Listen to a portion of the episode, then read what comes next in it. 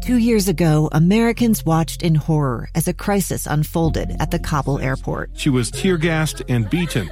Images of thousands desperate to escape Taliban oppression filled our news feeds. More than 80,000 Afghans made it to America.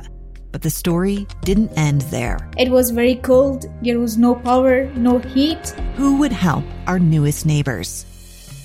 I'm Andrea Smardon. In Stranger Becomes Neighbor, you'll hear the stories of some remarkable refugees who left their homes and their dreams behind only to start over from zero. Their only possession was three blankets. And you'll meet Americans who stepped up to help them. You want me to come when you deliver your baby.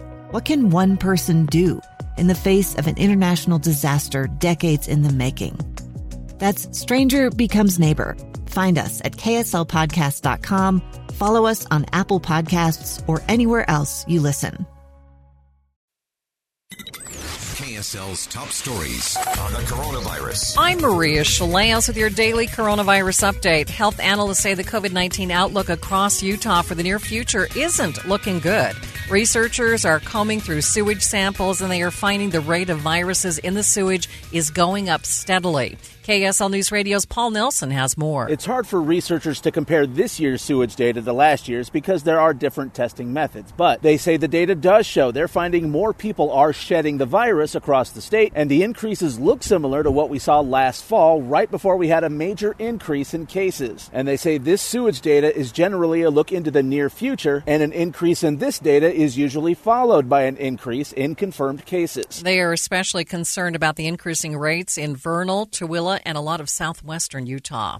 The CDC is now asking unvaccinated people to not travel this Labor Day weekend. They are citing the surge in COVID 19 cases largely driven by the Delta variant. CDC Director Dr. Rochelle Walensky says that everyone, even the vaccinated, should wear masks while traveling indoors as well. Davis, Weber, and Morgan counties are thinking of how to offer mass vaccination sites again for a booster COVID 19 shot. KSL News Radio's Mary Richards explains. The Legacy Events Center in Farmington hosted mass drive through clinics for seven months, and Davis County Health Deputy Director Dave Spence told KSL TV they could do it again for third doses. We welcome everyone. We think the convenience and just the way that it went, people are comfortable coming here. And Weber Morgan health officials told the Standard Examiner they may not do a mass clinic site like the Dee Event Center again, but they will have more help if and when the third shot is available to the general public. Mary Richards, KSL News Radio. The Utah Department of Health reports an increase of 1,685 new cases of COVID 19 since yesterday. That is the highest number since January. Six additional deaths. There are currently 489 people hospitalized in the state. The state has also administered another 76 600 vaccines in the last day. With your daily coronavirus update, I'm Maria Shilaos, KSL News Radio.